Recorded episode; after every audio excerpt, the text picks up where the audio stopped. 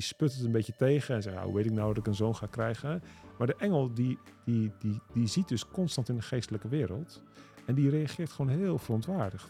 Die zegt van, hallo, ik ben Gabriel die voor Gods aangezicht staat. Dacht je dat ik je leugens op de mouw spelde of zo? God, de God van waarheid. Dus die snapt gewoon, ik denk dat engelen ons mensen heel vaak niet snappen.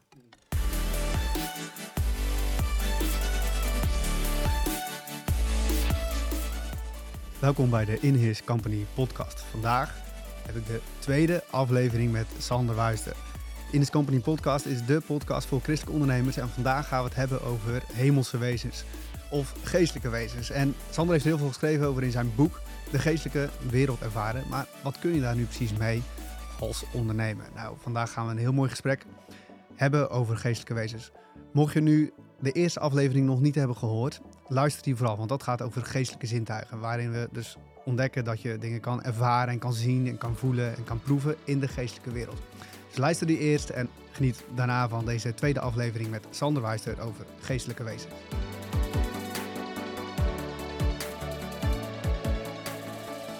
Welkom Sander. Het is alweer de tweede aflevering dat we met elkaar gaan spreken over geestelijke zintuigen, maar vooral over geestelijke wezens. En als ik aan geestelijke wezens denk, dan denk ik als eerste aan engelen. Mhm. Maar ik kan me voorstellen dat je ook in je boek hebt beschreven dat er veel meer is dan alleen engelen. Ja. Geestelijke wezens. Dus Als, als eerste ben ik echt heel erg benieuwd, hoe kom je erop om iets met geestelijke wezens te gaan doen en daarover te gaan schrijven? Ja, goede vraag. Eh, in mijn eerste boek Woorden van Leven, toen ik het aan het schrijven was, toen wilde ik een, een hoofdstukje doen over engelen. Omdat ik in die tijd wat eerste ervaringen had met engelen. En dat heb ik, heb ik uiteindelijk voor gekozen om dat niet te doen. En het echt gefocust te houden op profetie. Eh, maar het verlangen om eh, iets te delen over de ervaringen die ik heb. Maar ook wat de Bijbel erover zag, zegt, dat is gebleven. Eh, en toen ik dit boek begon, begon te schrijven, toen ben ik eigenlijk begonnen met, waar we het in de vorige podcast over hadden, de, de, de zintuigen waarmee je de geestelijke wereld ervaart. En toen dacht ik, ja, maar wat ervaar je dan? Of wie zijn er eigenlijk in die, in die, in die geestelijke wereld? En zo ben ik gekomen op hemelse wezens. Omdat heel veel mensen eh, die richten hun aandacht op Jezus. En dat moeten ze ook vooral doen. Dat is eigenlijk het belangrijkste wat je kunt doen.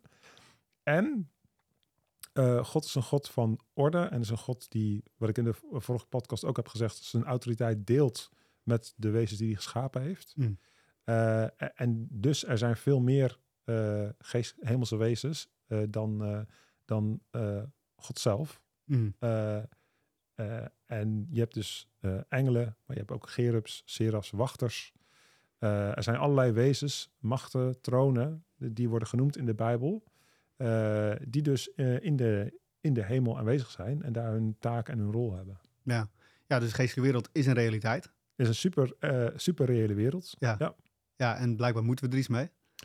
Die, die, die is super reëel. En zoals ik al vorige keer ook heb gezegd, de, de geestelijke wereld is reëler dan de natuurlijke wereld. Want Mhm. alles uit het natuurlijke komt voort uit het geestelijke. Ja. En dat kun je heel eenvoudig zien bij de schepping. God sprak en het was er. Mm. Dus uit het geestelijke sprak God en het natuurlijke kwam tevoorschijn. Mm. Eh, Mozes ontvangt een blauwdruk van eh, de tabernakel. En hij ziet alles. Hij moest alles maken naar het voorbeeld wat hij op de berg had gezien. Ja. Dus hij zag het in de geestelijke wereld en hij maakte het in het natuurlijke. En zo zijn er meer voorbeelden. Eh, dus dus de, de, de geestelijke wereld eh, is de wereld die het meest reëel is. En de Bijbel wil ons iets leren over eh, deze geestelijke wereld. Mm. Eh, en als het ons iets wil leren, dan is het aan ons om te kijken, willen we dat leren? Ja of nee? Mm. En is het ook een leuke vraag, wat kun je daar dan uiteindelijk mee? Ja, maar jij hebt de keuze gemaakt omdat je dat, dat je dat wil. Je wil er iets mee leren en je leert er ook andere mensen iets mee. Natuurlijk, daarom heb je ook je boek geschreven, Ja. De Geestelijke Wereld Ervaren. Ja. Ehm, maar ik kan me ook wel voorstellen, nou, ik ben nu een paar jaar ook wel aan het verdiepen in dit soort thema's. Maar ik kwam bijvoorbeeld gisteravond pas achter dat er dus iets van 300 keer iets geschreven staat over engelen in de Bijbel. Ja. Dat was meer dan ik had gedacht. Ja, hè? Ja. ja. ja. dus, dus engelen die worden door de hele Bijbel worden ze genoemd. Eh, en ze hebben eigenlijk best wel een, eh, pro, aan de ene kant een prominente rol.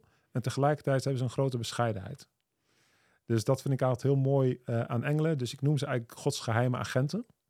Dus een engel is denk ik, eh, als hij op aarde dingen doet. Hij heeft ook taken in de hemel, maar als hij op aarde dingen doet.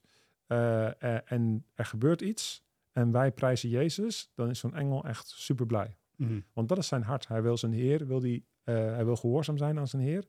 En hij wil hem, hem alle eer brengen. Ja. Net zoals wij gemaakt zijn om eh, de Heer te dienen en hem alle eer te geven. Ja. ja, je maakt net al eh, kort onderscheid in dat er meerdere eh hemelswezens zijn. Je had het over machten, tronen, engelen, serafs, cherubs. Eh, misschien een goed idee om eerst stil te staan bij de engelen, want dat is misschien wat we het meest bekend mee zijn. Ja. Eh, maar daarna ben ik ook wel heel benieuwd natuurlijk wat je allemaal eh, ziet en denkt bij de andere die je net noemde, cherubs, serafs, maar ook machten en tronen. Ja. Maar engelen, dat het zijn dienende geesten. Ja. Ehm, maar ja, wat, wat, wat doen ze precies? Wie zijn ze? Wat, waar moet ik aan denken bij een engel? Ja. Een engel is inderdaad een dienende geest. Dat is Hebreeën 1 vers, vers 14. Die, die ons helpen. Eh, dus degene die, die het uitverkoren zijn, die staan ze bij. Eh, en dat kunnen ze eigenlijk op allerlei manieren kunnen ze dat doen. Allereerst is denk ik goed om te zeggen, engelen zijn echt eh, aanbiddingswezens. Dus als je kijkt in de, zoals je, als je het zo kunt zeggen, hemelse liturgie, of als je kijkt naar wat er in de hemel gebeurt, openbaringen 4 bijvoorbeeld, dan zijn al die engelen, die zijn God aan het aanbidden. Die zeggen heilig, heilig, heilig. Uh, en dat zijn niet alleen engelen, maar het zijn ook andere uh, hemelse wezens die dat, die dat doen.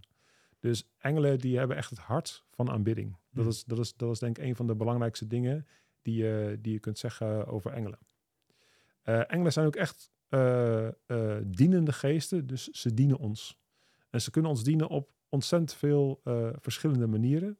En een Bijbels voorbeeld hoe ik zie dat engelen dienen is bijvoorbeeld als Jezus uit de verzoeking van de woestijn komt. Dus hij is door de Satan drie keer verzocht na 40 dagen vasten. En dan gaat de Satan gaat van hem weg en dan staat er, er kwamen engelen en ze dienden hem. Mm.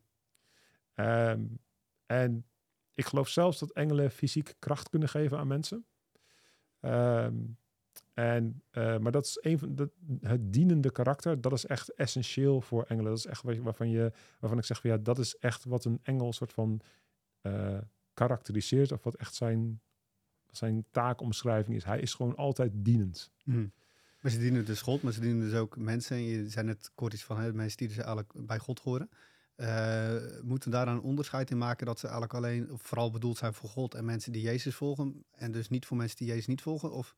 Dat zou ik niet uh, zo willen zeggen. Hmm. Uh, dus de Bijbel, sowieso de mensen die, eh, die, die in God geloven, daar geloof ik dat de engelen voor bescherming zorgen. Hmm. en dat kan echt heel concreet. Dus ik ken meerdere verhalen, niet, niet van mezelf, maar van andere mensen die. dus ik ken een verhaal van een mevrouw die zei: Mijn, mijn dochter was aan één oog blind. Uh, en die stak op een gegeven moment de straat over. En iets trok haar terug. Mm. Maar er kwam een auto aan uit de hoek van het blinde oog. Dus ze had zeg maar nooit die auto kunnen zien. Want dat was precies het oog waar ze blind aan was. Maar iets trok haar, trok haar terug. Mm. Uh, en zij zei: Het zou heel goed een engel geweest kunnen zijn. Die was dan niet zichtbaar aanwezig. Maar dat is een van de manieren hoe engelen dienen of beschermen zelfs. Mm. Uh, uh, ik heb verhaal gehoord van, van mensen die eigenlijk zeiden we zouden een auto, auto-ongeluk moeten hebben gehad. Maar een halve meter voordat we op de auto zouden knallen, stond in één keer onze auto stil. Mm. Boven natuurlijk eigenlijk, dat je denkt van... Natuurlijk zou je kunnen zeggen, oh, de, de remweg, je had, je, had, je had het verkeerd ingeschat. Maar hun dachten echt, we knallen op die auto. En in één keer stond de auto stil. En ze zeiden, het was net alsof er een engel tussen uh, de twee auto's in stond. Mm. Dus soms is die, soms is die geestelijke realiteit uh, heel... Is in het fysieke zichtbaar in onze, in onze wereld, zeg maar. Mm. Ja, ja dat, dat roept bij mij direct de vraag op als ik dan de Bijbel lees. Dan zie je heel vaak natuurlijk dat er engelen op een aardse manier verschijnen bijvoorbeeld. Ja. Uh, ze staan letterlijk, ze hebben kleren aan, ze, ze staan ja. gewoon letterlijk voor je, ze hebben een boodschap. Ja. Um, maar ze kunnen dus ook blijkbaar in hun geestelijke verschijning soort van verschijnen zonder dat ze zichtbaar worden, maar dus wel op de aarde uh, macht uitoefenen of iets doen. Ja, je, je hebt verschillende manieren hoe engelen uh, uh, wel of niet zichtbaar worden. Dus ze hoeven zich niet zichtbaar te maken, dat hoeft niet per se. Um, of ze kunnen zichtbaar worden als mensen in witte kleren. Hè. Op het moment dat Jezus uit de dood is opgestaan, dan komen de discipelen bij het graf of de vrouw bij het graf. Uh, en dan zien ze mannen in witte kleren. Nou, dat, dat, dat, dat, dat is een helder wit kleed. Uh, als ik persoonlijk engelen zie, zie ik ze vaak als engelen in witte, als in witte kleren. Maar er zijn genoeg verhalen dat mensen in het, dat engelen in het fysieke verschijnen, als mensen verschijnen. Denk aan het verhaal van Abraham, waarin God zelf Abraham bezoekt, eh, voordat hij Sodom en Gomorra, eh, naar Sodom en Gomorra eh, een oordeel uitspreekt. En er staat dat er twee mannen bij hem waren. Ja. En die twee mannen die gaan uiteindelijk naar Lot toe. En dan zie je in één keer dat het engelen zijn.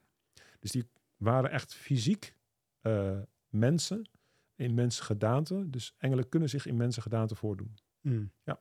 Mm. Ja.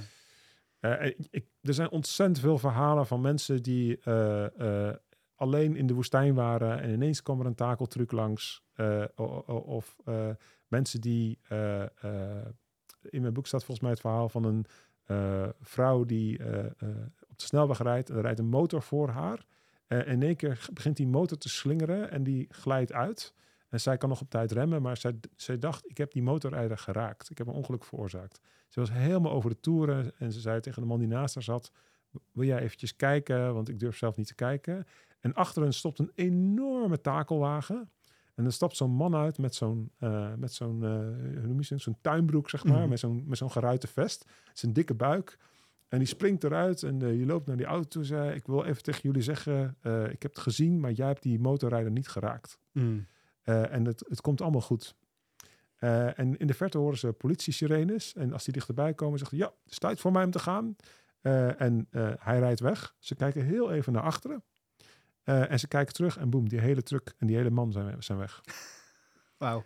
Dus dat is duidelijk eh, een, een, een, engel, een engel geweest die gewoon met truc en al kan kennelijk verschijnen en dus ook weer weg zijn, weggaan. ja. Dus, eh, dus dat, soort, dat soort verhalen, ik heb ze niet, niet persoonlijk meegemaakt, heb ik uit de eerste hand gehoord. Ja. Dus engelen kunnen zich inderdaad ook als fysieke wezens kunnen, zich, kunnen zich voordoen. Ja, nou, als ik, als ik mijn hoofd hier gaat hem echt eh, standje 100. Er Ja. komen zoveel verhalen voorbij, ook gewoon denk die ik in de Bijbel teruglees. Maar ook Ja. in voorbereiding van dit gesprek dacht ik ook aan, eh aan 2 Koningen 6, hè, het verhaal van Elisa en zijn knecht. Ja. eh, dan openen, opent hij zijn ogen en dan Ja. ziet hij opeens, wij denken altijd engelen staan. Ja. Maar het viel me opeens op, dat staat er paarden en strijdwagens. Ja. Er staan geen personen genoemd. Ja. Zijn het dan gewoon geestelijke wezens die dan in de geest gezien worden als paarden en strijdwagens? Of? Goeie vraag. Kijk, als, op het moment dat een engel zichtbaar wordt, dan kan die ook op een paard zitten of dan kan die ook een strijdwagen hebben. Dus als die een hele truc in de natuurlijke wereld eh, eh, kan laten eh, verschijnen en verdwijnen. Dus, dus engelen kunnen zich op allerlei manieren aan, ons, aan ons zichtbaar maken. Dus ik denk dat in het geval van Elisa, dat het wel echt over de hemelse legermacht gaat. Mm. Dus dat is ook echt een eigenschap van, van engelen. Ze zijn onderdeel van een hemelse legermacht. Dus de Heer wordt in de Bijbel de, de Heer van de machten genoemd, eh, of de Heer van de hemelse machten genoemd. Eh, hemelse machten is een interpretatie. Eh, dat staat er niet letterlijk, maar er staat eigenlijk Heer van de machten. En zelf geloof ik dat die machten ook op aarde zijn. Dus dat God ook een leger op aarde he- heeft, want hij heeft ook een koninkrijk op aarde. En wat is een Mm. koninkrijk zonder leger? Ehm, maar er is zeker, hij is zeker ook de Heer over de hemelse machten. Mm. Dus hij leidt een, een hemels leger. Dus op het moment dat het gaat over strijd, over geestelijke strijd, dan zijn engelen daar eh, als bescherming of soms ook echt als ingevecht bij betrokken.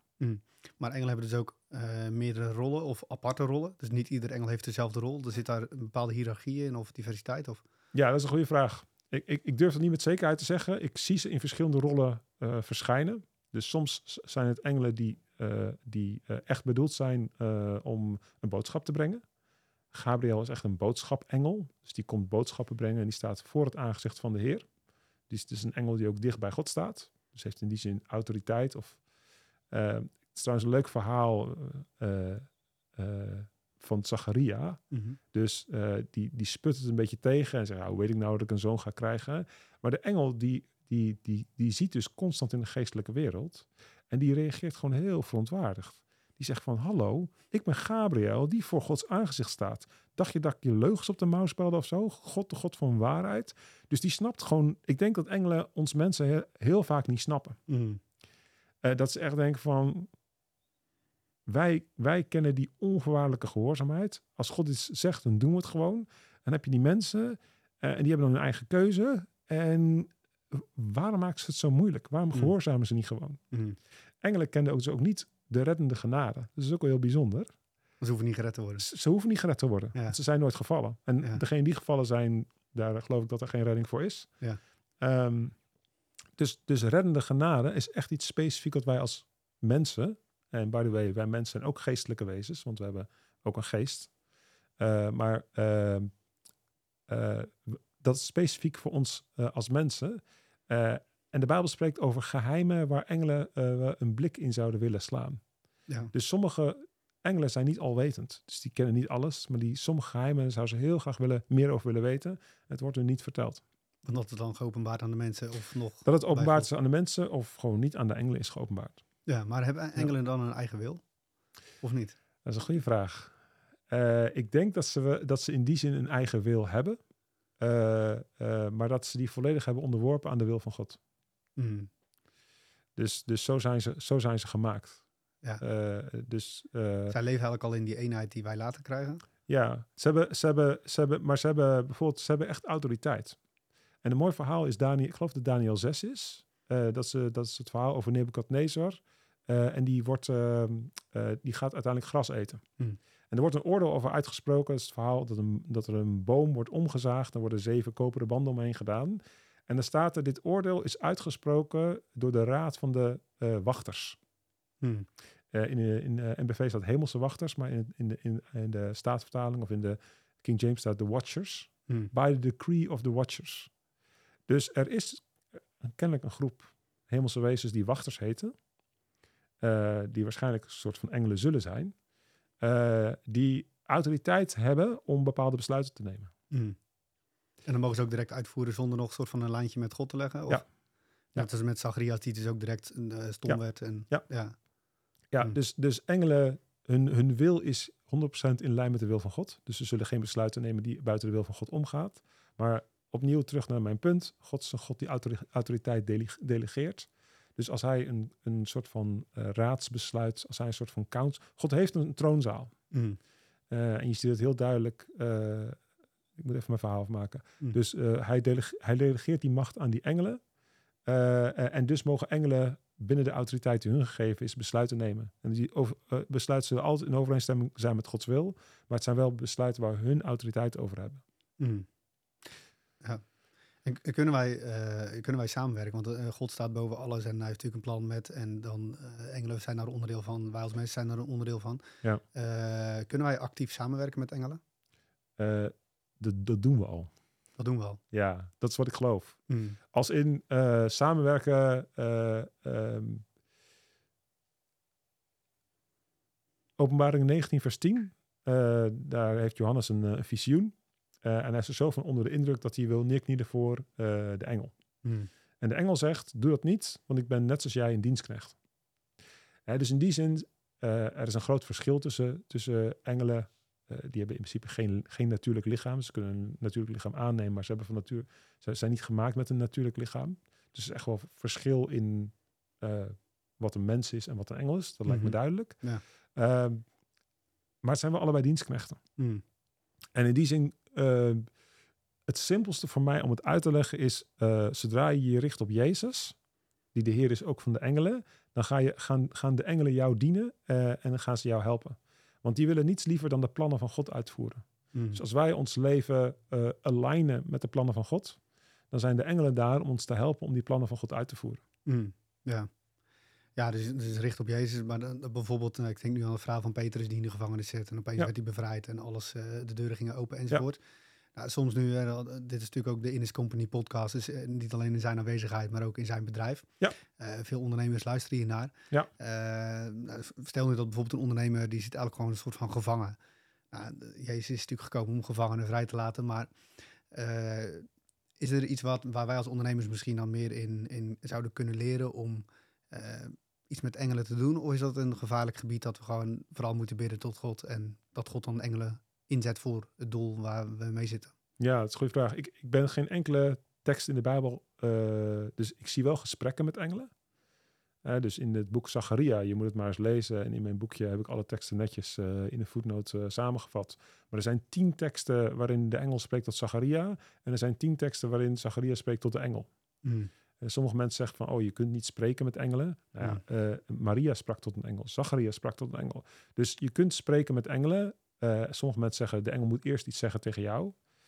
dat snap ik aan de ene kant wel, omdat er, Satan kan zich ook voordoen als een engel van het licht. Dus als je zomaar gaat zoeken in, in, in, de, in de geestelijke wereld, eh, dan, dan, dan is de kans dat je misleid wordt. Dus daarom vind ik het heel belangrijk om steeds die focus op Jezus te houden. Mm. Eh, en niet soort van een, een, een focus naar, naar engelen toe. Engelen zijn er. Eh, we kunnen meer leren over engelen. En ze, hebben, ze dienen sowieso wel. Of je ze ziet of niet, ze dienen je sowieso wel. Mm. Eh, en tegelijkertijd, eh, er gebeurt heel veel wat wij denken dat door, eh, misschien de Heilige Geest gebeurt, wat uitgevoerd wordt door engelen. Dus die werelden zijn niet eens zo heel erg, het zijn eigenlijk twee manieren van zeggen. Mm. Voorbeeldje uit de Bijbel. De, de wet werd door God gegeven. Je leest het Oude Testament. In het Nieuwe Testament staat drie keer de wet werd door engelen gegeven. Mm. Eh, en de manier hoe ik dat probeer uit te leggen is de tempel van Salomo werd eh, de tempel van Salomo ge- gebouwd. Maar hoeveel stenen heeft Salomo daadwerkelijk gelegd? Mm. Dus de delegeren weer. Hij delegeert.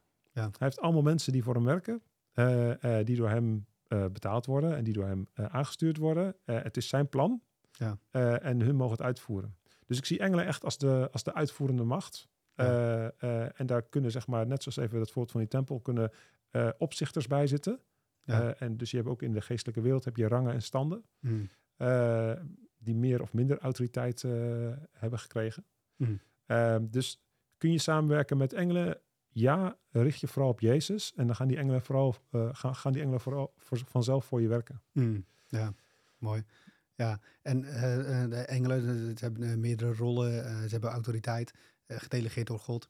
Eh, nou, je noemde net ook eh gerubs, serafs. Eh, het klassieke beeld wat we natuurlijk hebben bij engelen is vleugeltjes. Ja. Prachtig gezichtje, Ja. ze, vliegen door, ze vliegen door de lucht. Ja. Ehm, klopt dat beeld? Nou, ik denk, engelen hebben geen vleugels. Ehm, eh, en Dat is wel een teleurstelling, ja, dat is een teleurstelling, hè? En gerubs en serafs hebben wel vleugels. maar dat zijn geen engelen. Maar dat zijn geen engelen. Ah, dus de gerubs zijn de troonbewaarders. Dus de gerub is het eerste geestelijke wezen wat je, of hemelse wezen wat je tegenkomt in de Bijbel. Namelijk in eh, Genesis 3. Dus de mens wordt weggestuurd en er is een gerub met een, en er is een vlammend zwaard. Het staat niet die gerub het vlammend zwaard heeft, maar er is een gerub en een vlammend zwaard. En die, die, die schermen eigenlijk de toegang af tot eh, de Hof van Eden. maar zeg je nu dat het vlammende zwaard ook een, een hemelswezen is? Eh, Dat weet ik niet of dat een hemels wezen is.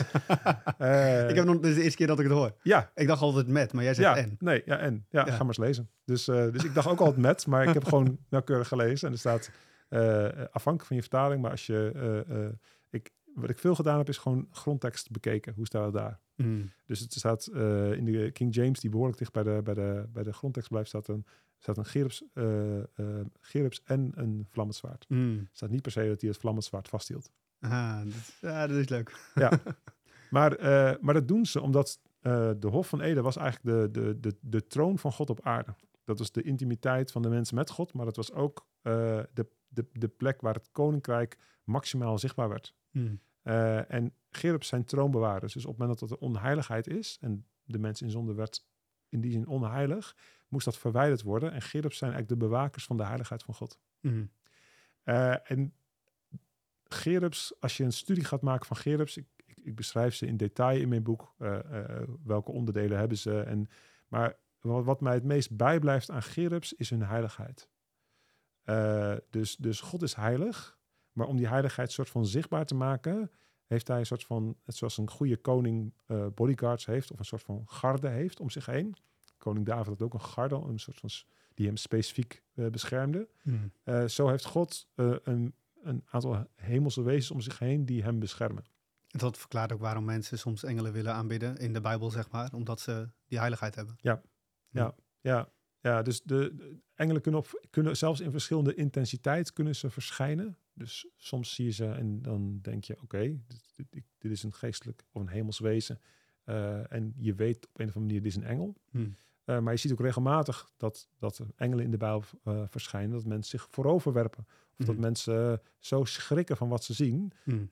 Daniel, Ezekiel, die hebben heel intense, en ook Johannes, hebben heel intense ervaringen met, met, met hemelse wezens. Mm. Dus ze kunnen soms ook heel veel macht laten, laten zien. Ja. Wat, wat, wat maakt dat, nou, dan zie je gelijk het verschil in, in macht tussen Mhm. deze hemelse wezens en, en, en wij als mensen. Ja. Ja. Dus, eh, dus, dus de gerubs eh, zijn eigenlijk de troonbewaarders van God. Heeft Go- God bewaarders van zijn troon nog. Kan hij niet alleen af? Nee, dat is niet het punt. Maar hij wil gewoon laten zien, opnieuw, hij delegeert zijn macht. Hij wil laat, gewoon laten zien, er is een, een, een, een ruimte om me heen die heilig is. En die wordt afgeschermd door die, uh, door die, door die gerubs. Hmm. En de seraf? Nog eventjes door over de gerubs. Dus het zijn dus wezens met vier gezichten. Hmm. dat is eigenlijk heel bijzonder. Dus, allemaal hebben ze er vier? Allemaal hebben ze, het zijn vier wezens. Tenminste, in, in Ezekiel wordt het zo beschreven. Vier wezens met vier gezichten. Hmm. en, en ze rusten op een soort van wielenwerk het beste hoe ik het kan omschrijven is een soort van wiel zo en een wiel haaks erop. Mhm. Want in elke richting kunnen ze bewegen en, en rolt dat wiel. Dat is een wiel vol ogen. Uh, en de gerub zelf hebben dus het, het gezicht van een leeuw, van een mens, van een arend en van een stier. dus wezens met vier gezichten. En elk van die vier gezichten vertelt iets over de grootheid van God. Mm. Dus, dus die wezens zijn er eigenlijk om steeds te laten zien, dit is de God die wij dienen. Mm. Dus God heeft iets van zichzelf als het ware in die wezens gelegd. En ik zie zelf Gerubs als, omdat ze zo dicht bij de troon van God zijn, dat zijn in die zin machtige wezens, omdat ze zo dicht tot God mogen naderen. Mm. Dus ze zullen die, die absolute heiligheid die God heeft, die zullen ze ook voelen en dus ook beschermen. Ja. Ja. En, en serafs, um, er zijn, uh, die vind je eigenlijk maar, dus gerubs vind je eigenlijk best wel vaak in de Bijbel. Dus op het, op het deksel van de, van de ark vind je gerubs. Uh, daar komt de gedachte van vleugels ook vandaan ja, natuurlijk. Ja, ja, daar zie je dat ze vleugels hebben. En eigenlijk de hele tabernakel en tempel heeft allemaal afbeeldingen van gerubs. Je zou je afvragen, hoe weten mensen dat? Maar ik geloof echt dat God Mozes en andere mensen gerubs heeft laten zien, zodat ze die konden afbeelden. Mm. Uh, en dat heeft eigenlijk met exact hetzelfde te maken. Het heeft niet te maken, die zou zeggen, oh, uh, we mogen toch geen afbeeldingen maken van iets wat uh, in de hemel of op aarde is. Mm. Maar God wil laten zien, ik ben zo heilig. En zelfs op aarde, waar de ark is, waar mijn tegenwoordigheid is, is zo heilig. Daar moet een zijn om dat soort van te beschermen. Um, dus gerubs die, um, die vind je eigenlijk op heel veel plekken in de Bijbel. die worden best wel vaak genoemd. Dus ook in Ezekiel kom je, kom je ze tegen. Uh, en ik geloof dat ook in openbaringen, die, die wezens met die vier gezichten, ik geloof ook dat het gerubs zijn. Er zitten wel een paar verschillen, maar de overeenkomsten zijn zo sterk dat ik geloof dat het dezelfde wezens zijn. Mm. Uh, gerubs vind je, of seras vind je eigenlijk maar één keer in de Bijbel. En dat is in, in Jezaja 6. Mm. en daar doen ze, daar zijn ze eigenlijk lofengelen, dus, of, of lofwezens, ze zijn geen engelen, lofwezens. Mm. Ze, ze zeggen constant heilig, heilig, heilig. En ze hebben ook iets te maken met verzoening. Mm. Dat vond ik een beetje bijzonder om op te schrijven in mijn boek. Maar wat je ziet is dat ze op een gegeven moment een kool pakken. Uh, uh, uh, en die naar de lippen van Jezaja brengen. En, en ze, daarmee spreken ze verzoening uit. zeggen ze, je bent nu, je bent nu verzoend. Ja, ja. En je lippen zijn, zijn rein. Ja. Dus uh, ik weet dat God de enige is die kan vergeven en verzoenen. Maar deze, ik wil steeds engelen zeggen, maar het zijn dus geen engelen. Ja. Deze serafs zijn dus uh, in Jezaja betrokken bij een stukje verzoening. Ja, maar je zegt dat ze één keer voorkomen, maar dat stukje heilig, heilig, heilig kom je ook in openbaringen tegen. Ja. Zijn dat de andere wezens? Of? Dat, ik geloof dat het, dat het andere wezens zijn. Uh, dus, dus dat de serafs boven de troon van God zijn en dat de gerubs onder de troon van God zijn. Hmm. Uh, er zijn wel overeenkomsten, ze hebben allebei vleugels. Uh, en, en, die serafs wordt dus eigenlijk niet zo heel veel over gezegd in de Bijbel. Hmm. Maar ze, ook zij laten heel erg de heiligheid van God zien. Hmm. En ik vind dat een heel mooie boodschap voor vandaag. Uh, dus uh, veel hoor je, kom maar bij vader op schoot. Mm -hmm. uh, en als het gaat over intimiteit, snap ik dat helemaal. En sommige mensen hebben misschien een herstel van het vaderbeeld nodig. En dan is het heel goed om God echt als vader te zien bij wie je op schoot mag kruipen. Tegelijkertijd, God laat zich ook zien als die heilige God. Bij wie niets of niemand in de buurt kan komen. Mm. En dat is niet omdat hij afstandelijk is. Hij is in Jezus is hij dichtbij gekomen. Maar dat is ook het beeld wat de Bijbel zowel in het Oude Testament als Nieuwe Testament laat zien van, van de heiligheid van God.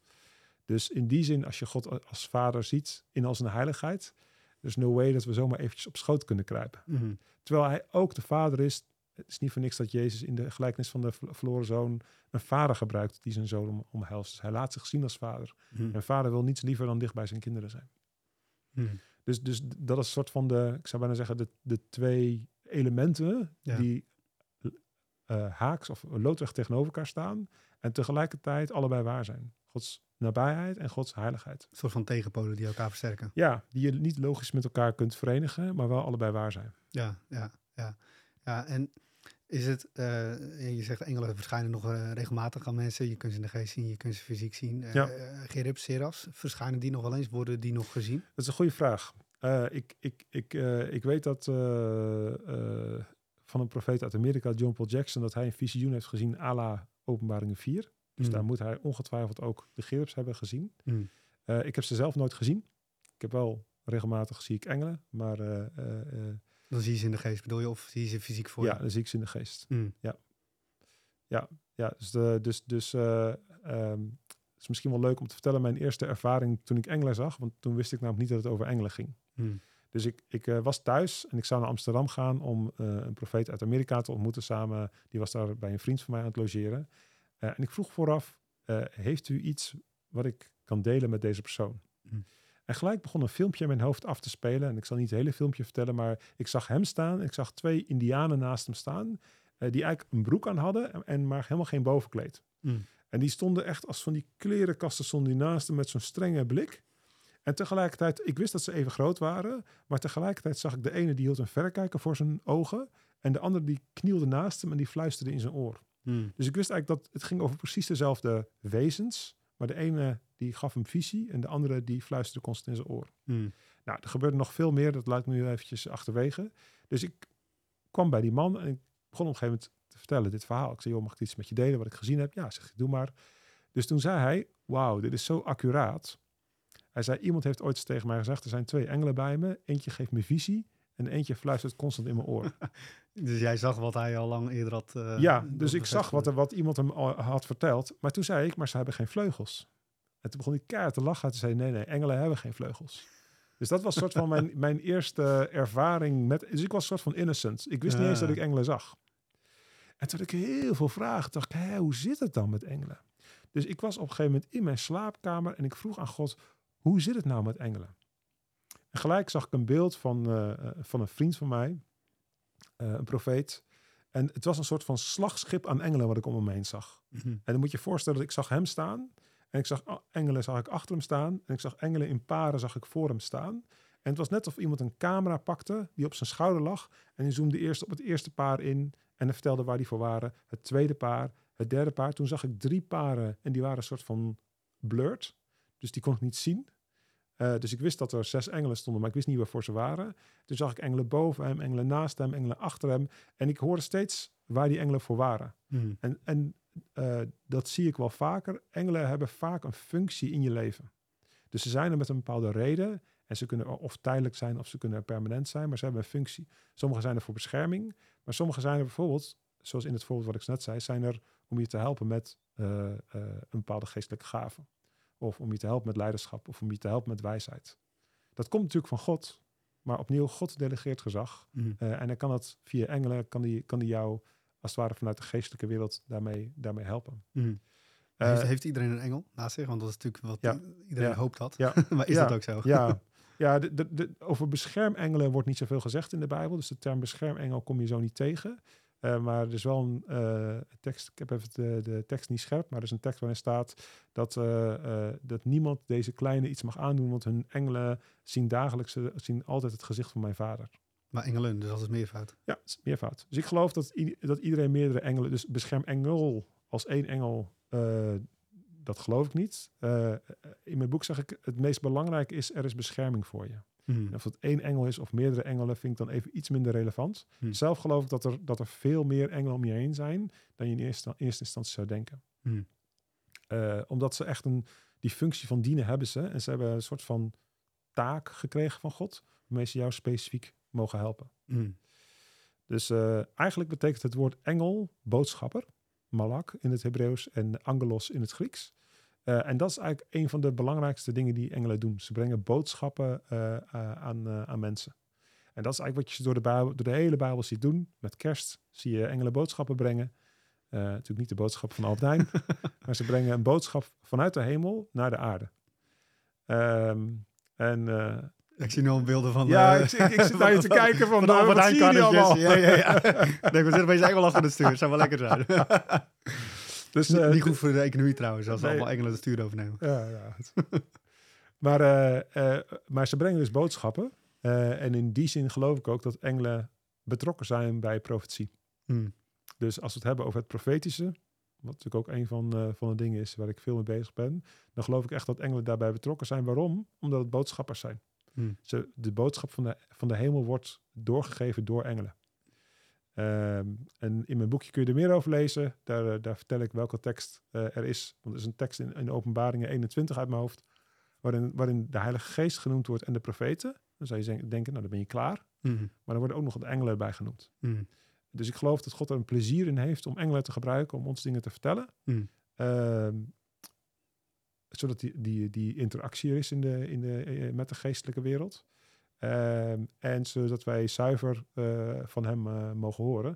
Maar als je er heel even over nadenkt, is het eigenlijk ook heel logisch. Als een engel een boodschapper is, dan zeg je niet zo, het Nieuwe Testament was af. Dat is klaar, jongens. Ja. Jullie gaan al met vakantie. Succes. Ja, wat, wat, ze brengen nog steeds boodschappen vandaag. Maar dat is, dat is waarom God ze gemaakt heeft. Ja. Dus, eh, dus, dus, dus die boodschappen kunnen op allerlei manieren komen. En ik denk dat het profetische is een van de manieren waar, waar, waarin die, die woorden van God, van de blijven woorden van God, eh, doorgegeven worden door, eh, door engelen. Ja, mooi. Ja, ik denk dat we nog heel veel kunnen zeggen over engelen. Maar we noemden net ook nog iets over machten en tronen. En Ja, eh, daar ben ik ook nog wel benieuwd naar. ja, en daar zegt de Bijbel heel, heel weinig over. Dus, Ja, eh, is dus, toch jammer? eh, is jammer, hè? Ja. ja, ja. Dus eh, eh, wat het eigenlijk laat zien, eh, dus, dus eh, er zijn verschillende teksten over die dat noemen. Eh, eh, en sommige van die teksten gaan, eh, gaan echt in over het demonische.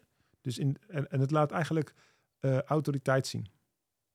En zelf denk ik, eh, eh, als je het hebt over machten en tronen, ik geloof dat er niet alleen engelen zijn, maar er zijn hemelse wezens die van God autoriteit hebben gekregen over een gebied op aarde.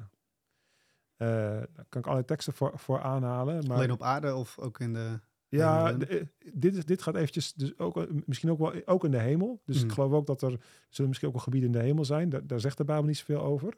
Eh, maar er is een heel interessant gedeelte in eh, Daniel, eh, waarin je ziet dat een, in dit geval demonisch wezen, een principality, zo, zo noem je dat in het Engels, een, Mhm. een, een macht, zo, dat is het woord hoe het vertaald wordt in, in de Bijbel.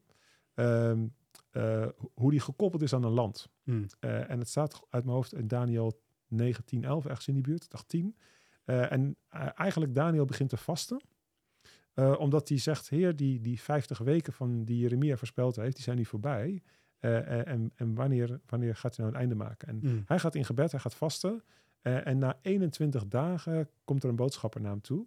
En die zegt, ik ben 21 dagen tegengehouden door de vorst van Perzië. Dat is dus die macht. En dat is dus geen, dat is dus geen fysieke macht. Of dat is geen, ja, dat is geen menselijke macht. Nee. Dat is niet, niet de vorst als in een persoon. Want eh, dat weten we uit, eh, eh, uit het Nieuwe Testament. Herodes die zegt op een gegeven moment, laat hij zich aanbidden. En zegt het volk, dit is geen mens, maar een God. En vervolgens staat er een engel achter hem en die, die, die, die, is, die, eh, die steekt hem neer en zijn ingewanden komen naar buiten. Dat is wel een- dan, maar een engel kan De- dus ook direct instant reageren. En dat is... Ja, kennelijk. Ja. Ja. en die geestelijke, dus, dus je ziet ook de engel van de Heer. Er Een Mhm. heel hoofdstuk in mijn boek over die, Ja. die, die eh 165.000 mensen soort van in de pan hakt, Arameërs in de pan hakt. Ja. Dus de geestelijke wereld is zo machtig. Dus eh, even terug naar mijn punt. Het is niet een fysieke persoon. Het zou ook een macht hebben die zo van boven een aardsgebied... Er is een machthebber die gekoppeld is aan het gebied Perzië. hangt. Eh, eh, en die daar dus eh, vanuit het demonische soort van macht over heeft. Eh, eh, en dus ook dingen probeert tegen te houden. Eh, eh, en gebed, en dat is ook een heel mooie sleutel. Gebed is een sleutel eh, om eh, eh, eigenlijk engelen te hulp te roepen of God om hulp te vragen. En dat zal je dan doen via engelen. Hmm. Dus dat is eigenlijk hoe, als je, als je teruggaat naar je vraag van, hey, kunnen wij interactie hebben met engelen? Ja, via Jezus en door gebed. Mm. Ja. ja, maar dat is ook wel direct een interessante. Kijk, we, we, eh, engelen hebben eh, gedelegeerde autoriteit. Wij als mensen hebben dat ook. Ja. Eh, wij als ondernemers hebben bijvoorbeeld eh, een bedrijf, hebben een bepaalde markt waar we ook dus, eh, als het van God is, eh, door God gekregen autoriteit over hebben. Ja. Ehm, maar blijkbaar hebben wij dus ook eh, Efeze 6 te strijden tegen die machten, die niet dus van vlees en bloed zijn. Ja.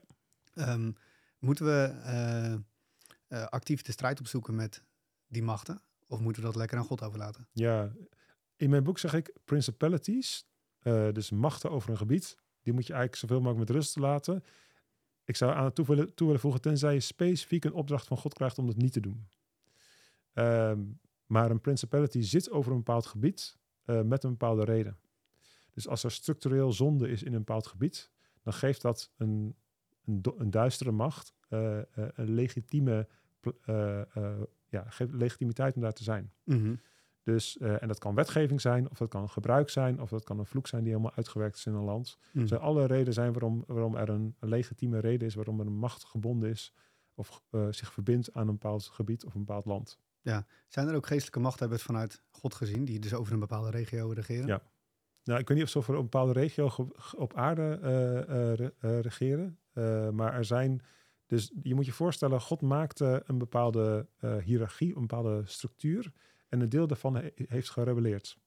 Dus ze, hebben nu- een andere bron. Of ze hebben echt voor het kwaad gekozen. Maar de structuur als het ware bestaat nog steeds. Die zal Satan op een andere manier gebruiken. Want ik geloof echt dat, dat hij een soort van slavendrijver is, ook voor zijn eigen eh ondergeschikte. Maar er is een soort van gelaagdheid, zowel, eh, en dat zijn dus die machten, tronen, maar dat is ook bijvoorbeeld aartsengelen. Een aartsengel eh, is, een, is een engel die meer macht heeft. In het Engels worden ze, wordt Michael de enige naam van waarvan persoon waarvan we weten, het- of de enige naam van de aartsengel die we kennen. Mhm. Sowieso, we kennen maar twee namen van engelen uit de Bijbel, wel uit andere bronnen, en dat is Michael en, eh, en Gabriel. Eh, van Gabriel we, eh, weten we dat hij voor het aangezicht van, van God staat. staat niet per se dat hij een aartsengel is. Sommige overleveringen vertellen dat wel, dat hij een aartsengel is. Eh, maar eh, Michael weten we zeker van dat hij, een, eh, dat hij een aartsengel is. En die, heeft dus, die is altijd bezig met gevecht. Die is Mhm. altijd aan het strijden. Eh, want hij is namelijk een legeraanvoerder. Hij is Mhm. een soort van chief prince. Eh, en hij is ook nog eens verbonden aan het volk van Israël. Mhm. Nou, dus, dus, dus, dus dat is ook nog eens een. Daarin zie je een stukje gelaagdheid. Dus je hebt engelen als een soort van boodschappers. Je hebt ook engelen eh, eh, die... Ik geloof dat het een soort van leger is. En een leger bouw je goed op met een generaal. eh, eh, daaronder een laag opperbevelhebbers. En daaronder weer bevelhebbers. En dan soort van de soldaten. Dus ik geloof dat zoiets in, de, in de hemel ook bestaat. Kan ik dat Bijbels helemaal hard maken? Niet helemaal, maar je ziet wel machten tronen. Je ziet wel dat sommige hemelse wezens meer autoriteit hebben gekregen. Mhm. Dus eh, eh, en het is natuurlijk interessant dat wij, als wij een leger hebben, dat we dat ook met, met zo'n structuur eh, eh, weergeven. Ja, en blijkbaar helpen we ze dus ook. Ik zit nu weer te denken aan het voorbeeld wat je net noemde van Daniel. Ja. Hij ging dus 21 dagen eh, vasten. Ja. Blijkbaar help je door te vasten en te bidden, het soort van de engelen om hun Ja. ding te doen. Ja, dus, dus ik, ik vind dat eh, valt misschien wat af te dingen op de boeken van Peretti. Die gaan ook over, eh, over eh, engelen. Frank Peretti bedoel je Frank? Peretti, ja. Dus This Present Darkness of de Licht in de Duisternis zijn twee van die boeken die echt gaan over, over engelen. En daar, daar zie je in al die boeken zie je dat gebed de sleutel is. Mm. Eh, en ik geloof dat dat, dat is echt een heel mooi, heel mooi principe. Gebed is heel vaak de sleutel, dus we kunnen heel hard werken. Dus ook voor je bedrijf. Gebed blijft een heel krachtige sleutel. Eh, waarmee je veel meer in de geestelijke wereld in werking zet dan je ziet of misschien gelijk doorhebt. Eh, en dat gebed richt je niet tot engelen, wat mij betreft, maar richt je tot Jezus. Eh, hij is degene die uiteindelijk alle macht heeft. Dus waarom zou je bij de onderbevelhebbers te, te raden gaan als je direct bij de heer van het leger Ja. binnen mag lopen? Ja, dat mag. Dat mag, ja. We Ja. mogen vrijmoedig naderen tot de troon van genade. Ja. Dus, dus, dus, dus, zo, zo, zo, dus ik zie engelen. Eh, ik, ik heb eh, engelen die tot mij gesproken hebben. Eh, het is bijna alsof ik me op kan richten en, en ze verschijnen. Maar ten diepste weet ik, ik ri- ri- richt me lekker op Jezus. Want wat hij heeft is een liefde, een autoriteit en een grootheid. Daar kan geen engel aan tippen. Mhm. Mooi. Ja. Ja, je noemde net al kort iets over de, de engel van de Heer. Eh dat wordt eh, natuurlijk regelmatig genoemd, met name Ja. in het Oude Testament, denk ik. Klopt. In het Nieuw Ehm, Testament kom je eigenlijk, eh, eigenlijk niet tegen. Nee, maar Nee. is dat God zelf? Is dat Jezus? Ja, dat is een goede vraag. Eh, eh, in mijn boek zeg ik, het is een mysterie. Hm. Eh, Dus eh, eh, het wordt vaak een Christofanie genoemd, of een theofanie, dus een godverschijning of een Christusverschijning voordat hij mens werd. Ehm, eh, en dat lost aan de ene kant, geeft aan de ene kant een stukje duidelijkheid. Eh, je ziet dat deze engel aanbeden wordt. Je ziet dat deze engel praat alsof hij God is. Hm. Eh, dus het gaat niet over een gewone engel. Er ligt een autoriteit op de woorden die hij spreekt, die een, die een normale engel, die, die zegt, dingen namens zijn Heer, maar die zegt niet ik als in God zelf. En dat doet de engel van de Heer doet dat wel. Uh, hij accepteert aanbidding. Nou, dat zou een engel, weten we uit openbaringen, nooit doen. Mm. Dus er is iets bijzonders met deze, met deze engel van de Heer. Uh, dus, dus heel veel mensen zeggen, oh, het is, het is Jezus. Uh, en dat helpt je in de duidelijkheid, maar daarmee kun je ook het mysterie een beetje verliezen. Mm. En er zijn twee schriftgedeeltes die ik aanhaal in mijn boek, uh, die het mysterie een beetje laten bestaan. Uh, en één daarvan gaat over een, een passage in Zacharias, waarin de, de Heer van de hemelse legermachten, die praat met de engel van de Heer. Nou, de Heer van de hemelse Mm. legermachten is een van de termen voor Jezus uiteindelijk. Mm. Dus praat Jezus dan met Jezus? Mm-hmm. Uh, dus, dus, dus ik kies ervoor om uh, de engel van de Heer, uh, wat mij betreft, je mag zeggen, oh ja, dat, het meest waarschijnlijk, het, het is Jezus. Maar gebruik het, gebruik het niet om een soort van logische verklaring te vinden van zo, dat is ook Nu weer opgelost. het, ja. Er, is iets in het, er is iets heel mysterieus aan deze engel. En dat is denk ik ook, ergens is er ook iets heel, God is een mysterie. Hij is een geopenbaard mysterie. Maar helemaal kennen, ten volle kennen, dat zullen we pas later hebben. Mm. Dus er blijft iets van een mysterie om, uh, om, hem, uh, om hem heen. En ik denk dat de engel van de Heer dat ook een stukje laat zien. Mm. Ja. Ja. Wow. ja. Ja, ik denk dat er nog veel meer te zeggen Ja, er over engelen en veel, geestelijke veel, wezens. veel meer over te zeggen, ja. ja. Ja, het is wel mooi om te horen hè, dat er dus ook onderscheid is in engelen. Dat uh, engelen ook een, een gedelegeerde autoriteit hebben van God. Dat ze 100% hun wil overeen hebben laten komen met God. Dus ze doen echt 100% Gods wil. Ja. Er zijn daarna serafs, gerubs, uh, machten en tronen. Ja. Uh, nou, principalities, dus die macht hebben waar we dan ook wel tegen kunnen strijden. Ja. Maar ik vind het echt heel mooi dat je zegt van ja, focus je altijd op Jezus. Ja. En dat, uh, dan kom je toch het meest ver. Ja, zeker. Ja, Ja. ja. ja. ja. en tegelijkertijd is het is ook gewoon goed om te weten dat die engelen er zijn. Mm. En het is ook heel boeiend. Uh, dus ik, ik, had een, ik had een ervaring. Ik was in een ruimte van gebed. Uh, uh, het was eventjes tijd waarin, je, waarin de muziek speelde en iedereen kon zich eventjes uh, gewoon persoonlijk richten op God. En in, de beeld, in een beeld zag ik uh, uit het halletje zag ik vier engelen binnenkomen. Mm. Die een vrouw, of een, ik zie dat het een vrouw was, een persoon vasthielden die hevig tegenspartelde. Uh, en die bracht ze naar een, naar een, een, een plek, laten we zeggen even links voor mij, uh, schuin links voor mij in de ruimte. en daarna kwamen er twee engelen bezig en die, die sleepten een persoon mee. En die was helemaal een soort van verstijfd. Uh, en die kwam rechts voor mij. En vlak daarna tikte de leider van, de, van het hele event tikte mij aan. En zei, kun je even over die en die uh, persoon profiteren? Dus ik stond op uh, en ik liep naar die persoon toe. en ik liep eigenlijk ook naar die, in de geest naar die ruimte toe. Waar die, die, die dat links en rechts werd, kwam heel dichtbij. Mm. Dus ik begon over die mevrouw te profiteren. en ik keek op de grond. En ik zag aan de ene kant zag ik een vrouw spartelen op de grond terwijl iemand uh, uh, haar aan het bevrijden was. En aan de andere kant lag een vrouw helemaal stil. En er waren ook mensen bij aan het bidden. Mm. Wat leerde mij dat? De geestelijke wereld is altijd ons een stapje voor. Dus wij denken, het gebeurt nu in het natuurlijke. Mm -hmm. Maar alles wordt in de geestelijke wereld voorbereid. Mm. Kun je je voorstellen? Mm. Dus, dus, dus dat wat in het, in het, in het uh, geestelijke gebeurt, dat heeft God al lang bedacht. En heeft dat, hij heeft al veel eerder dan, dan, dan wij kunnen überhaupt bedenken, heeft hij dat al gepland. En hemelse wezens helpen ons, engelen helpen ons, om dat te doen uh, wat God voor ogen heeft. En daar zie je dus die samenwerking. Wij bidden voor bevrijding. En we denken, oh, dat is, dat is de geest die het doet. En dat is ook zo. Mm. Het is een werk van de geest. Mm. En tegelijkertijd zijn er engelen bij betrokken. Mm. Uh, en dat vind ik zo mooi. Deze, deze, deze wezens laten mij uh, zo uh, gehoorzaamheid zien. Uh, en ze laten me ook een soort van de onvoorwaardelijkheid zien van het onvoorwaardelijke commitment wat ze, wat ze hebben aan Jezus. Mm. Dus, en, en dus ook, wat ik heel geruststellend vind, God is ons altijd twee, drie stappen voor. en hij is dus dingen in de geestelijke wereld aan het voorbereiden. Uh, de Bijbel zegt in Efeze 2 vers 10 dat we mogen wandelen in de goede werken die hij voor ons heeft voorbereid. Hmm. Uh, en ik denk dat engelen daar soms een rol in spelen. Wow, ja. Ja. ja. ik zat ook net te denken inderdaad aan die tekst. Denk van, dat is, maar dat voorbereiden gaat dus ook veel verder dan alleen zo van de weg klaargemaakt. Maar dus Ja. ook letterlijk dat dingen dus al gedaan zijn. Ja. ja. Ja. En, dat, en dat wij zeg maar in het natuurlijke dingen mogen uitspreken. Uh, maar dat de hele geestelijke wereld, en denk je dat is in. Op het moment dat je profiteert, op het moment dat je demonen uitdrijft, uh, welke geestelijke gave ook, er gebeurt iets in het natuurlijke. maar er gebeurt tegelijkertijd iets in het geestelijke. Hmm. Eh, en ik geloof dat engelen daar veel vaker bij betrokken zijn dan dat we ons bewust ervan zijn. Hmm. Eh, want die vinden het heerlijk om ons te dienen. Hmm. Dat is eigenlijk gewoon mijn hele wezen. ja, Ons dienen en uit- daardoor uiteindelijk Jezus dienen. amen. Dus eh, ja, dus, Ja. Dat, dus dat is, nou, dus, dat, is een, dat is een mooie zoektocht, dat is een mooie ontdekkingstocht. Niet iedereen ziet engelen, dus misschien denk jij, of, denkt de luisteraar van, oh, ik zie geen engelen. Dat, dat vind ik niet zo'n probleem.